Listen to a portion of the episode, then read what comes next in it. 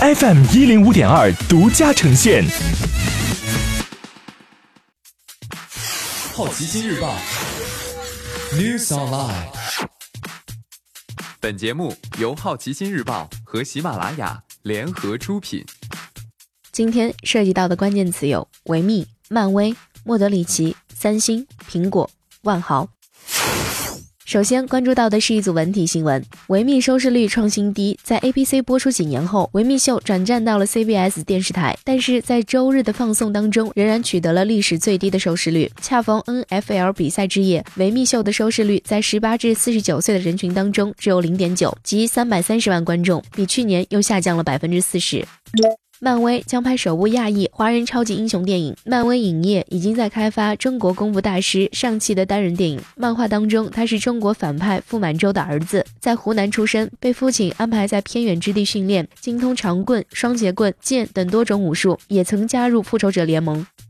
莫德里奇荣获二零一八年金球奖。法国足球在巴黎大皇宫揭晓了二零一八年金球奖得主莫德里奇完成年度个人荣誉大满贯，也终结了 C 罗和梅西对金球奖连续十年的垄断。莫德里奇此前已经当选欧足联年度最佳球员和世界足联年度足球先生。金球奖投票当中，C 罗和梅西分列第二和第五位，姆巴佩获得新受力的科帕奖，效力里昂的挪威前锋赫格贝里获得首届女子金球奖。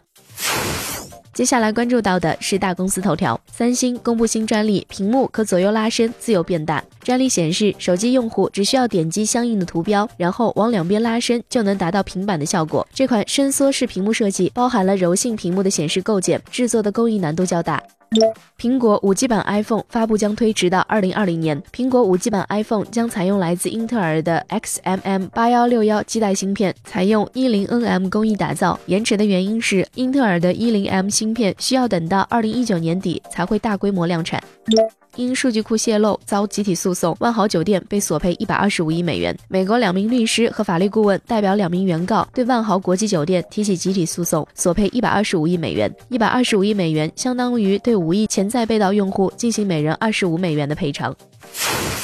今天你不能错过的其他新闻有：Steam 更改分成策略，以后化为三级分成；电影手册评选出二零一八年度十佳；英国独立电影奖颁发。海航下调机票燃油附加费，三星取代宝洁成为全球最大广告主，滴滴启动安全月活动。以上就是今天好奇心日报 News Online 的全部内容，也欢迎你把刚才的收获告诉周围的朋友。好奇心日报 App 高颜值新闻媒体，让好奇驱动你的世界。